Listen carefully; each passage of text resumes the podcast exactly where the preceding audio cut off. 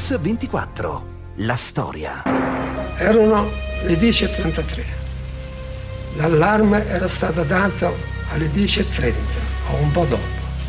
Tutto l'avvenimento spaventoso si era svolto in due o al massimo tre minuti. 25 maggio 1928.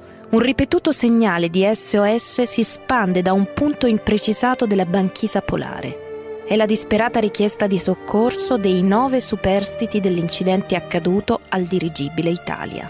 Per tutto il mondo che ha seguito la vicenda col fiato sospeso, l'Italia è scomparsa nel nulla dalla sera del giorno prima e non ha dato più notizie di sé. Dopo 15 giorni di silenzio, quando le speranze sembrano ormai perdute, un radioamatore sovietico capta finalmente il segnale. Partono immediatamente i soccorsi che vedono impegnate decine di nazioni e più di 3.000 uomini. Raggiungendo prima con idrovolanti e poi con uno speciale aeroplano la zona del disastro, la famosa tenda rossa. Sembra tutto risolto con un lieto fine. Il generale nobile, ferito alle gambe, viene portato in salvo per primo per dirigere i soccorsi degli altri suoi compagni. Ma proprio questo salvataggio nel giro di pochi giorni diventerà per Nobile la sua più grande disgrazia. E così quello che doveva essere il suo trionfo si è trasformato nella sua più grande disgrazia, il destino di Umberto Nobile, lo scienziato, l'esploratore, l'uomo che con il dirigibile negli anni venti ha compiuto un'impresa eccezionale per l'epoca, quella di raggiungere il Polo Nord. Oggi a Mix24 vogliamo raccontarvi la sua storia che ha come protagonista la tragedia della tenda rossa, una delle pagine più controverse della storia dell'aviazione italiana. Ma intanto per cominciare, chi era Umberto Nobile? Ce lo descrivono Maria Nobile, figlia dell'aviatore, e Luigi Pascale, ingegnere aeronautico. Non aveva un carattere facile, questo certamente. Però io quello che so eh, da direttore dello stabilimento, cioè lui era amatissimo dagli operai, da tutte le maestranze, perché lui aveva una personalità, come devo dire, era un po', ecco, era un po' difficile dire no a mio padre. Era una persona di una rettitudine indiscussa. Non ho mai sentito uscire dalle sue labbra eh, se non mh, parole di, di, di estremamente corrette, anche quando casomai eh, si arrabbiava. Aveva questo carattere che era così un pochino serio, anche autoritario, severo, ma poi di animo molto, molto sensibile, quasi una gentilezza proprio, una donna a volte potrebbe essere così sensibile ecco, per, certe, per tante cose. E quindi c'era questo doppio lato ecco, della sua personalità. Dunque, un uomo difficile ma carismatico. Umberto Nobile era amato ma anche contestato. Un uomo che da subito ha un'unica grande passione, il volo. È lo stesso nobile, ormai diventato anziano, che racconta come è nato questo suo grande amore. In un'intervista raccolta il 20 aprile del 78 dall'attore Brizio Montinaro. Al tempo in cui io ho desiderato di occuparmi di aeronautica, io ero giovanissimo. Avrò avuto 20 o 21 anni.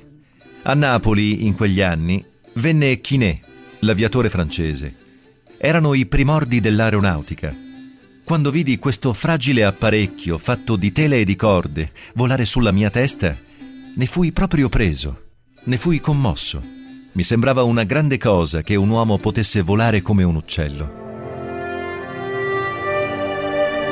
L'Italia diventa la seconda potenza dirigibilistica del mondo. Dopo i tedeschi, che con Ferdinand von Zeppelin sono gli inventori, l'Italia è la prima nella costruzione dei dirigibili. In più gli italiani sono gli inventori del dirigibile semirigido che permette di ovviare alla debolezza di una nave rigida di grandi dimensioni. Ed è proprio negli anni venti, alla fine della guerra mondiale, che Umberto Nobile si impone come direttore dello stabilimento di costruzione dell'aeronautica.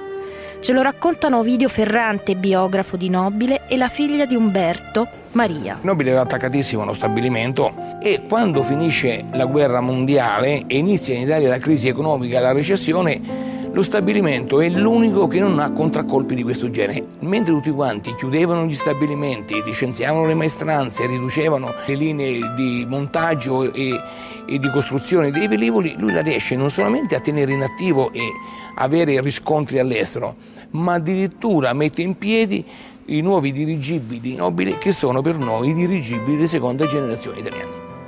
Si fece subito dei nemici quando i privati volevano acquistare le officine e lo volevano acquistare per quattro soldi. E questa era proprietà dello Stato. Non, non, poteva essere un fatto di speculazione privata, era una cosa che lui proprio non concepiva questa qui. E allora eh, lui disse quanto? Questo disse una cifra. Dice, quello che c'è qui dentro vale dieci volte tanto. Se ne esca non si faccia vedere mai più. Credo che lo cacciò via proprio in malo modo. E queste non sono cose che eh, la gente poi ci rimane male, naturalmente. Nobile, insomma, aveva capito che l'aeronautica poteva avere un potenziale strategico enorme. Per lui l'aviazione deve essere un'industria di Stato ma anche qualchedun altro nell'Italia degli anni venti è consapevole che l'aeronautica avrà un grande sviluppo. Benito Mussolini, appena salito al potere, deciso di fare dell'aviazione una delle armi vincenti del suo nuovo regime. Continuiamo dopo la viabilità.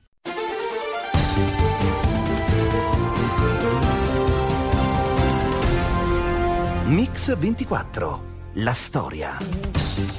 Bentornati a Mix24, la vita di Umberto Nobile, aviatore, esploratore italiano e protagonista della storia che oggi raccontiamo. Siamo nell'Italia degli anni venti, il duce, da poco al potere, ha deciso di puntare sull'aeronautica e Nobile capisce che nella nuova Italia fascista, per vivere fino in fondo la sua passione del volo, c'è un modo solo, arruolarsi il racconto di Ovidio Ferrante, colonnello e biografo di Nobile, e di Gregory Alegi, storico dell'aviazione. L'aeronautica ha bisogno di ingegneri, ha bisogno di formare i quadri e pertanto bandisce un concorso a 70 posti per ingegneri già, già ovviamente tali. E Nobile chiaramente concorre e vince il concorso classificandosi secondo e gli vengono dati i gradi di tenente colonnello. Come si disse all'epoca, si trova tenente colonnello senza aver mai fatto il servizio militare. Questa cosa non gli creò particolari simpatie. Davanti a lui c'erano ufficiali di eh, estrazione dell'esercito, della marina, eccetera. Nobile, insomma, è tutt'altro che amato nell'ambiente militare, ma la sua fama lo precede. Nel 24 l'esploratore norvegese Amundsen, che da poco aveva scoperto il Polo Sud, decide di tentare l'avventura al Polo Nord e per farlo decide che può contare soltanto sull'aiuto di Umberto Nobile. Due anni dopo questo sogno diventa realtà e nel 1926 ha inizio la grande avventura del dirigibile Norghe. A raccontarcelo Ovidio Ferrante, colonnello e biografo di Nobile, e Gregorio Alegi, storico dell'aviazione, ma soprattutto lo stesso Nobile che racconta così. Quando nel 1924 venne in Italia Amundsen, il norvegese, lui non era un tecnico, era semplicemente un esploratore che aveva scoperto il Polo Sud e voleva arrivare anche al Polo Nord. Questa era tutta la sua ambizione. Ma a lui non premeva come ci si fosse arrivati, purché fosse trasportato lì. Lui pressappoco mi ha considerato come un taxista, uno che possiede un taxi al quale dice portami all'opera. E io lo accompagnavo all'opera. Venne in Italia. Gli feci fare un volo su uno di questi miei dirigibili, l'ultimo, quello che poi effettivamente andò al polo. Nel 25 Amundsen tentò di arrivarci con due idrovolanti. Questo tentativo fallì. E allora si ricordò che aveva volato su uno dei miei dirigibili e si era persuaso che io potevo farlo.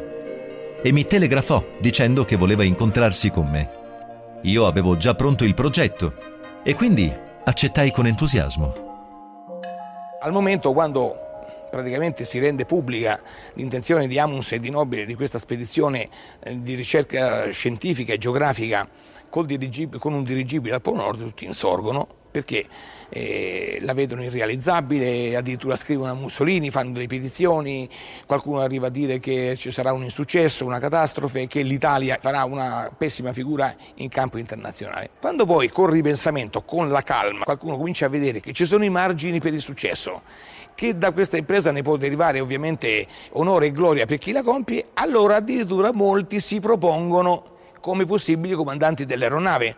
È l'intervento di Amundsen che dice o nobile o nessuno a convincere Mussolini poi e i vertici della Regia Aeronautica ad affidare il comando a nobile. L'impresa del Norge è un'impresa norvegese e americana. Norvegese è l'esploratore Amundsen, americano è il finanziatore Ellsworth. Gli italiani forniscono il supporto tecnico, ovvero l'intera aeronave, l'equipaggio e il comandante della nave, cioè Umberto Nobile. È lo stesso Amundsen a stabilire che il volo polare debba essere un sorvolo e non una vera esplorazione per preservare l'autonomia limitata del dirigibile. E annunciai a casa mia, a mia moglie, con un semplice telegramma. Siamo arrivati. È come un sogno. Nobile dunque telegrafa alla moglie. Per lui avere raggiunto il Polo Nord è come un sogno ma in realtà, appena sbarcati in Alaska, cominciano subito le prime voci. Tra Nobili e Amundsen si dice c'è più che una collaborazione, c'è stata una vera guerra. Descrivono il loro rapporto Gregorio Alegi, storico dell'aviazione, e lo storico Luciano Zaini. Ma prima sentiamo lo stesso Umberto Nobile come ci racconta questo episodio. La controversia tra Amundsen e me ha una storia particolare perché in fondo non ebbi colpa né io né Amundsen, perché ognuno aveva avuto la sua parte e la parte più importante era stata riservata a me. Lui disse, il mio compito era il più semplice di tutti. Dovevo stare affacciato al finestrino e vedere se incontravamo le tracce di un possibile continente artico. Se avessimo incontrato montagne o un continente, sarebbe stato molto meglio. Nessuna polemica sarebbe sorta, non trovammo niente trovammo solo un mare ghiacciato. La gioia che mi provocò Amundsen quando pubblicò il suo libro con Ellsworth. Disse testualmente bisogna togliersi il cappello di fronte a questo italiano che ci ha tratti sani e salvi attraverso questa grande avventura. C'è questa competizione per il ruolo di protagonista. Eh, Amundsen, eh, oltretutto, eh, lo scriverà eh, dopo l'impresa ha dei dubbi, esprime delle perplessità sulle capacità di pilotaggio di Nobile. Eh, in un particolare racconto di, mm, fa un parallelo tra come Nobile eh, lo abbia spaventato guidando eh, la macchina e dice portava il dirigibile allo stesso modo tal che in vari momenti abbiamo avuto paura.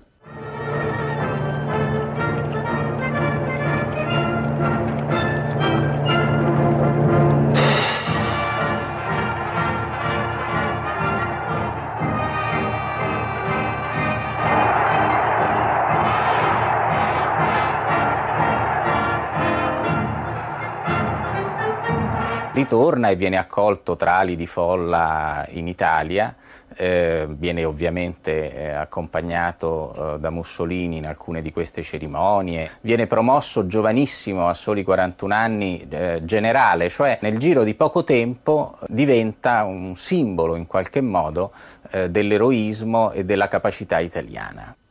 Tutti i regimi tendono ad appropriarsi dei grandi eventi, dei grandi avvenimenti che colpiscono la fantasia popolare. In certa misura accade anche questo con le crociere di Balbo, dove un'aeronautica che ha un quarto dei finanziamenti dell'esercito e la metà della marina sembra essere la pupilla del regime. La stessa cosa vale per le imprese di nobile. Quando vanno bene diventano imprese italiane che sono utili a dimostrare la grandezza d'Italia portata da Mussolini e dal suo governo. Tornato in Italia dunque, Nobile sembra l'astro nascente dell'aviazione, invece non è così. All'indomani della storica impresa del Noge, infatti, cominciano le polemiche. Il dirigibile è mezzo già vecchio, obsoleto, poco adatto al futuro dell'aviazione. Per Nobile, insomma, l'avventura rischia di finire ancora prima di cominciare a raccontarcelo Ovidio Ferrante, colonnello e biografo di Nobile. Morto subito il dirigibile come macchina militare, perché è troppo vulnerabile, troppo lento. Difficile da gestire come macchina civile per trasporto di, di posta a passeggeri, perché i costi erano rilevantissimi. Nobile invece inve- trova, scopre la terza via del dirigibile, l'impiego per uso scientifico, e questa è la grandezza di Nobile. Quando lui arriva sul polo, scopre che questo vettore i cui costi sono molto contenuti a questo punto, può diventare un vettore scientifico incredibile. Gli anni venti sono un momento di transizione nel quale l'aeroplano ha un grande potenziale inespresso, mentre il dirigibile è già maturo e può cimentarsi in grandi imprese, come racconta l'ingegnere aeronautico Luigi Pascale e lo storico Gregory Alegi. A quell'epoca il dirigibile aveva in certe particolari missioni ancora la supremazia sul, sull'aeroplano. Aveva più carico utile, aveva maggiore autonomia e soprattutto aveva la facoltà di potersi fermare su un punto. Allora eh, ricordiamo che non, era, che, no, che non vi era ancora l'elicottero. Sicuramente nessun aeroplano nel 26 avrebbe potuto fare ciò che fa il Norghe, però basta vedere due o tre anni avanti, nessun dirigibile può fare quello che fanno gli aeroplani. Ma Nobile ha anche un altro problema. A contendergli il ruolo di prima donna dell'aviazione c'è infatti Italo Balbo, che Mussolini ha appena nominato capo dell'aeronautica. Balbo viene nominato sottosegretario dell'aeronautica nel novembre del 26. Nel giro di qualche mese, anche appoggiandosi a autorevoli collaboratori, giunge alla conclusione che ci sia un eccesso di protagonismo individuale. Così Umberto Nobile. Balbo non sapeva cosa fossero le aeronavi e nemmeno le amava. Lui dichiarò a un giornalista del Corriere della Sera, Tomaselli, tu pensi che io sia una persona coraggiosa? E senza dubbio lo era.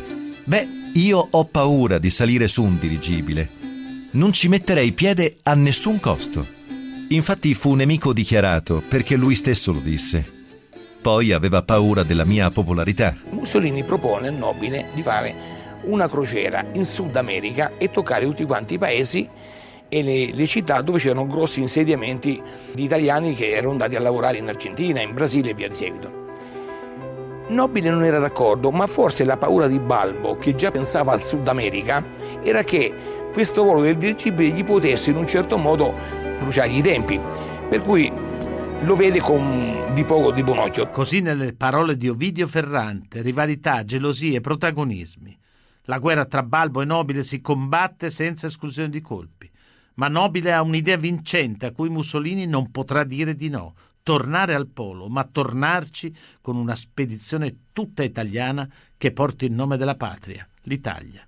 Continuiamo il racconto dopo la pubblicità.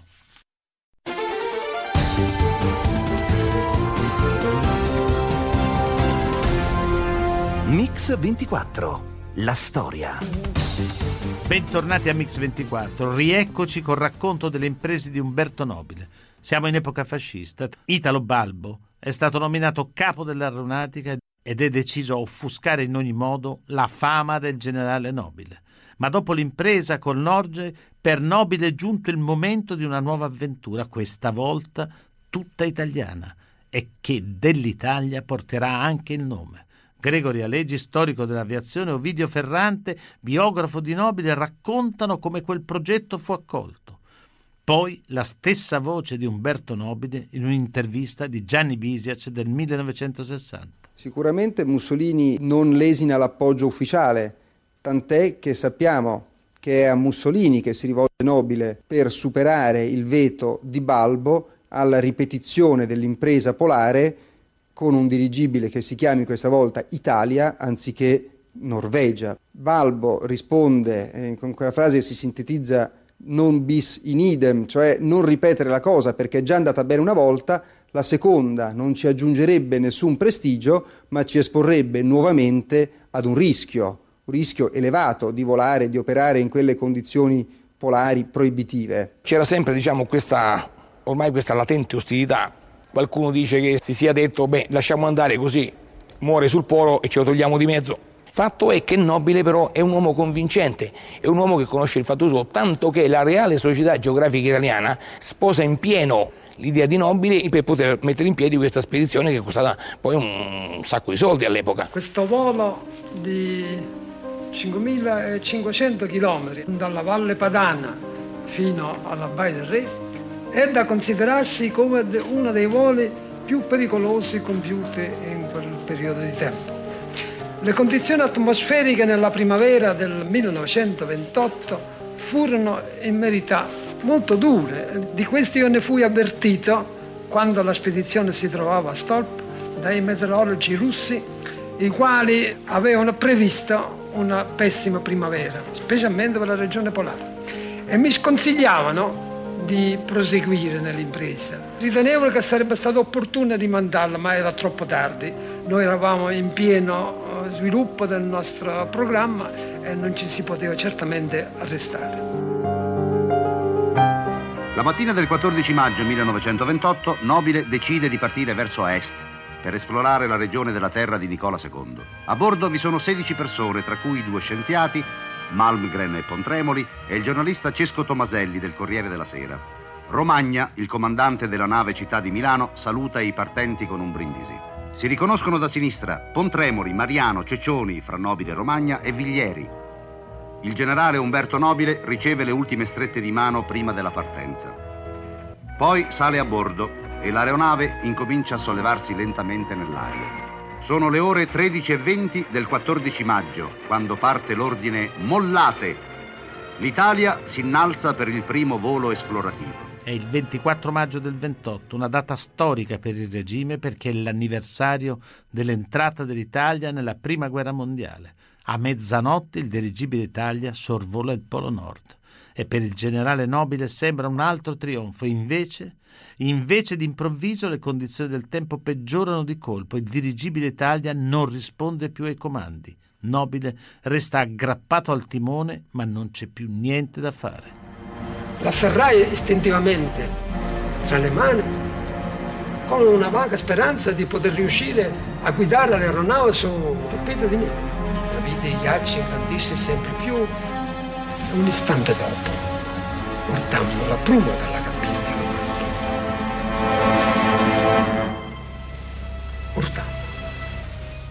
Erano le 10.33. L'allarme era stato dato alle 10.30 o un po' dopo. Tutto l'avvenimento spaventoso si era svolto in due o al massimo tre minuti. Così Umberto Nobile in un'intervista a Gianni Bisia che rievoca i drammatici momenti dell'impatto del dirigibile Italia sul PAC del Polo Nord. Nove membri dell'equipaggio si ritrovano feriti ma vivi sulla banchisa polare. Lo stesso Nobile è gravemente ferito alla gamba, per altri sei invece non c'è più nulla da fare.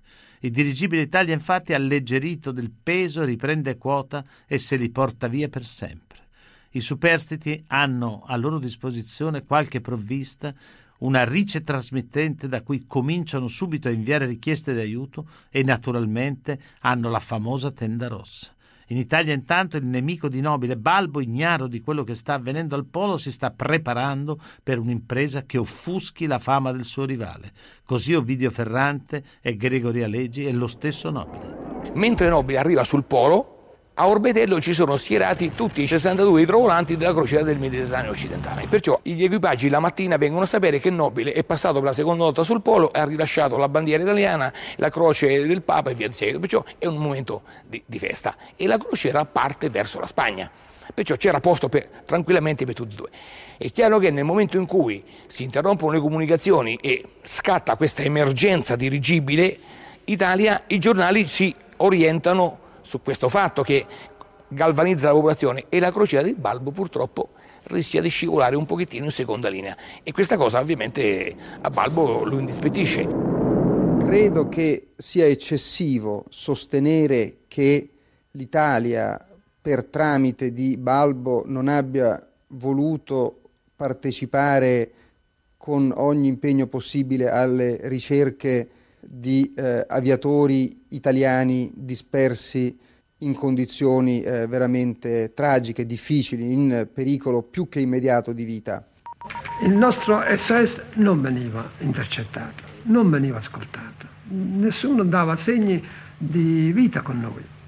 E i compagni si persuasero alla fine che il nostro apparecchio trasmittente non avesse una potenzialità sufficiente per giungere fino alla città di Milano anche se qualcuno, uno dei due operatori, ha riferito di aver sentito un messaggio, però non viene dato peso a, questo, a questa segnalazione, tanto che il capo del servizio di trasmissioni sulla radio Città di Milano dice no, è una nave che sta trasmettendo dalla Somalia e noi l'abbiamo sentita per interferenza, in realtà invece sono i segnali che vengono mandati da Biaggi col gruppo dei superstiti. Quando un mese dopo io fui sulla città di Milano, il comandante della nave mi spiegò che loro non prestavano il dovuto ascolto più ai nostri messaggi perché si erano convinti, dopo il nostro silenzio di un giorno o due, che il radiotelegrafista Biaggi fosse morto. Io mi dedicavo al, ai collegamenti radio, qualche volta facevo dei piccoli filmetti che non so se si vedevano bene o male perché io non sono stato mai un ottimo fotografo. Mi dedicavo alla caccia sperando di ammazzare qualche foca o qualche anitra, ma ero disermato, non ci sono mai riuscito. Viglieri era addetto al, al punto e alle osservazioni solari per prendere il punto dove eravamo e per individuare la deriva che facevamo. Beonek faceva le sue osservazioni meteorologiche.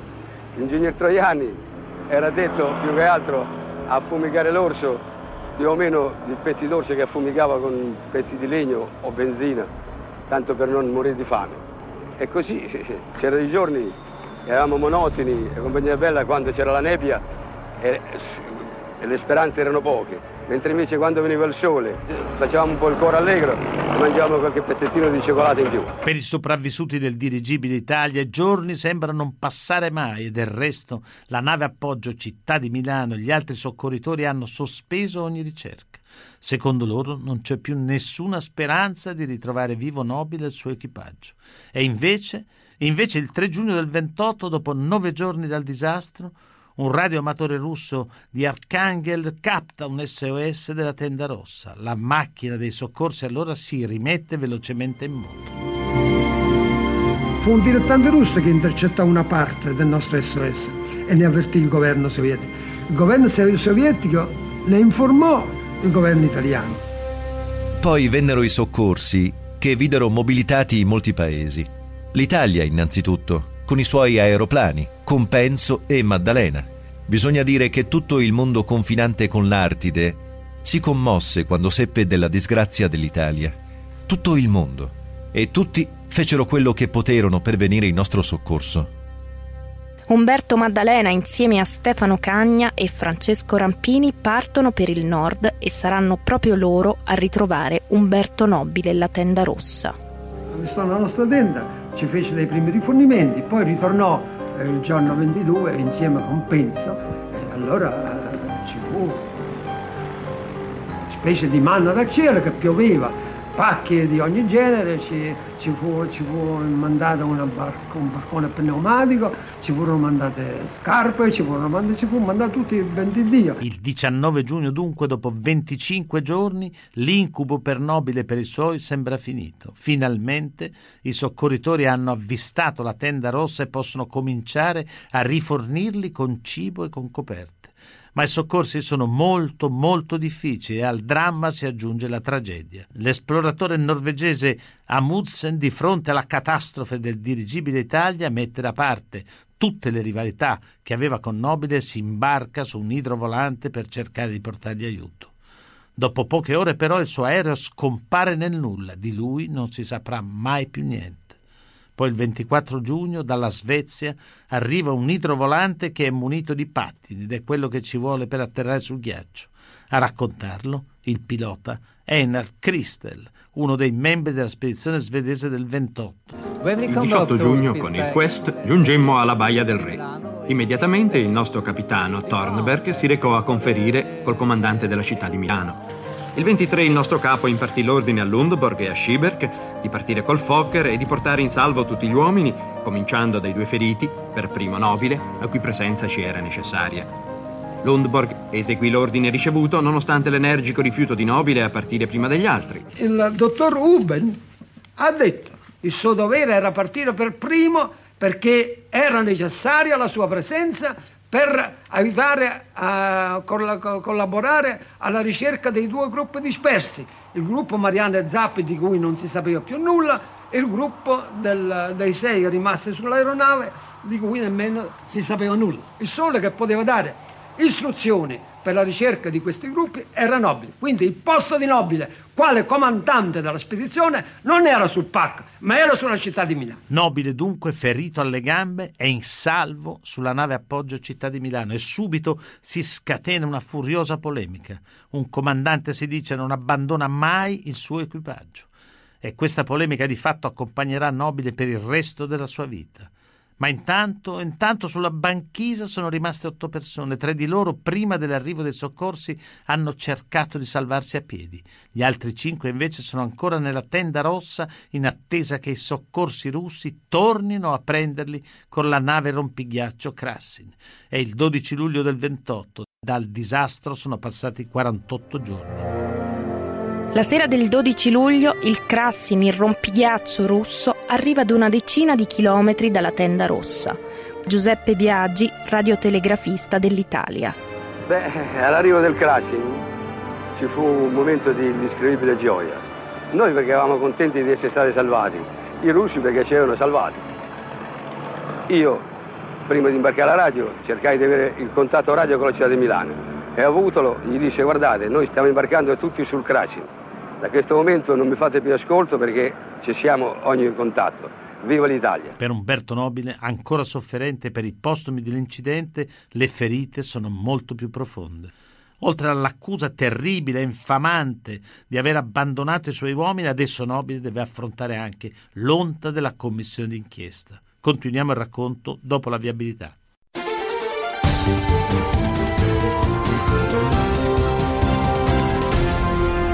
Mix 24. La storia. Bentornati a Mix 24. L'epilogo dell'impresa del dirigibile Italia si è rivelata per il generale Nobile motivo di grande angoscia. A provocare tanta sofferenza è la peggiore delle accuse per un capitano, aver abbandonato la propria nave e il proprio equipaggio.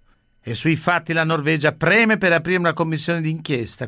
La commissione sentì tutti i superstiti, chiedendo loro eh, di ricostruire l'andamento della missione. Il carattere non facile di Nobile può aver giocato eh, un ruolo nel spingere qualcuno a non perdonare o a leggere in chiave negativa certi fatti avvenuti durante il volo.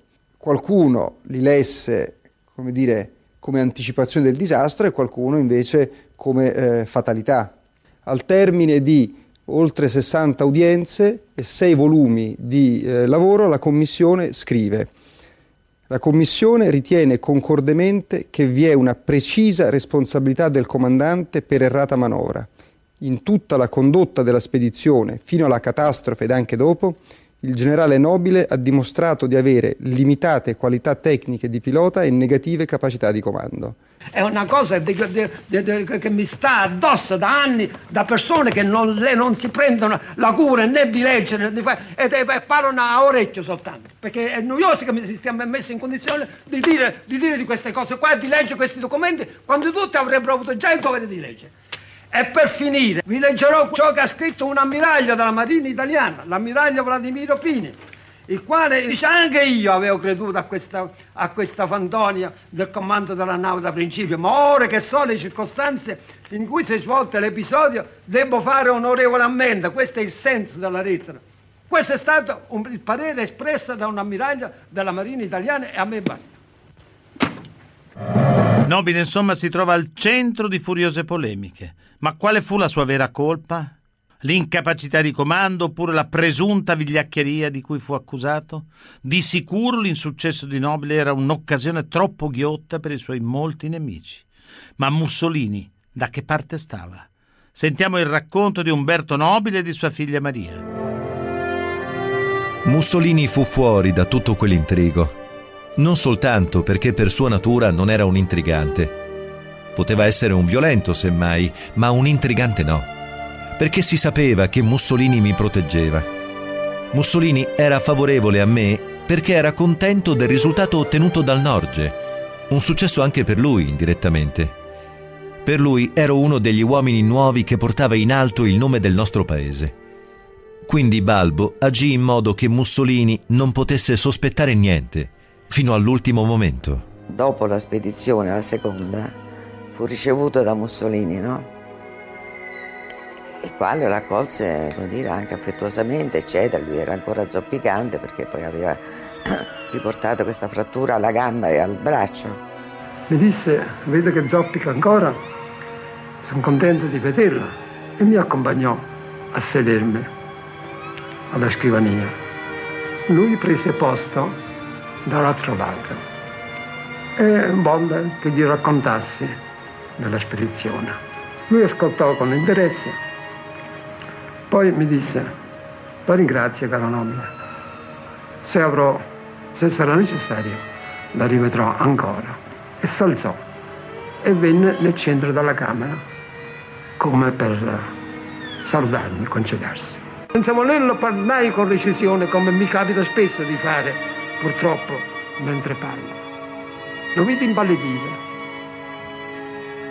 Dal mezzo della camera si portò dietro la scrivania, si rimise a sedere sulla sua poltrona, tese la mano verso la destra, un bicchiere d'acqua, versò nell'acqua una qualche medicina e la beve di un sorso.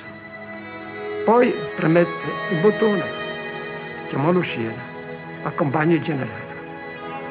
Questo fu il mio ultimo colloquio con Mussolini. Dopo di allora non l'ho più visto.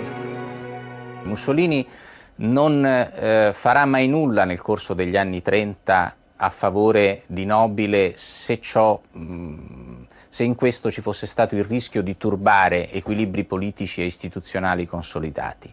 E tuttavia non negò mai, non negherà mai a Nobile eh, la possibilità di ricrearsi in qualche misura una vita e un futuro fuori d'Italia. Nonostante l'atteggiamento prudente di Mussolini, Nobile subisce l'onta definitiva. Il generale infatti viene radiato dall'aviazione e umiliato pubblicamente.